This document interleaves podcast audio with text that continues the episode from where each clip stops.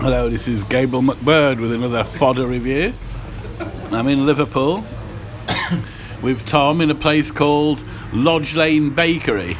And uh, it seems that certainly at the moment, anyway, all the baking is kebabs.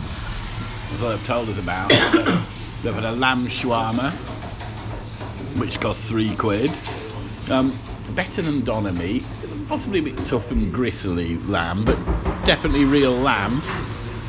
Um, reasonable strength of chili sauce. Um, perhaps a little greasy. Some of that is probably due to the sauce because it's like a garlic mayo, I think, that they use along with the uh, chili. Um, but no complaints about the price. It'll certainly keep me full for a few hours. Um, that's about all there is to say about the place, really. Well, you when you eat, you kind of sit at a window ledge, don't Yeah, you? yeah. When you eat sort of like counters around the walls, um, the staff are able to say you know, what they had, you know, re, you know, more than acceptable amount of English, which is great. It helps. You can't see what there is. And what this symbolises is the general rise of Lodge Lane, really, as a venue.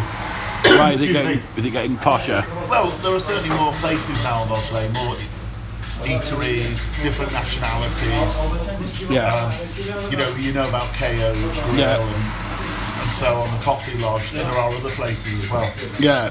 Oh. yeah. No complaints about the price anyway. So, uh, off this, oh, I think it's 60, 60 something Lodge Lane, isn't it? It's um, on the corner of Longfellow Street. Yeah, corner of Longfellow Street, Lodge Lane, should anyone be in Liverpool and in the area and feel the urgent need for a kebab.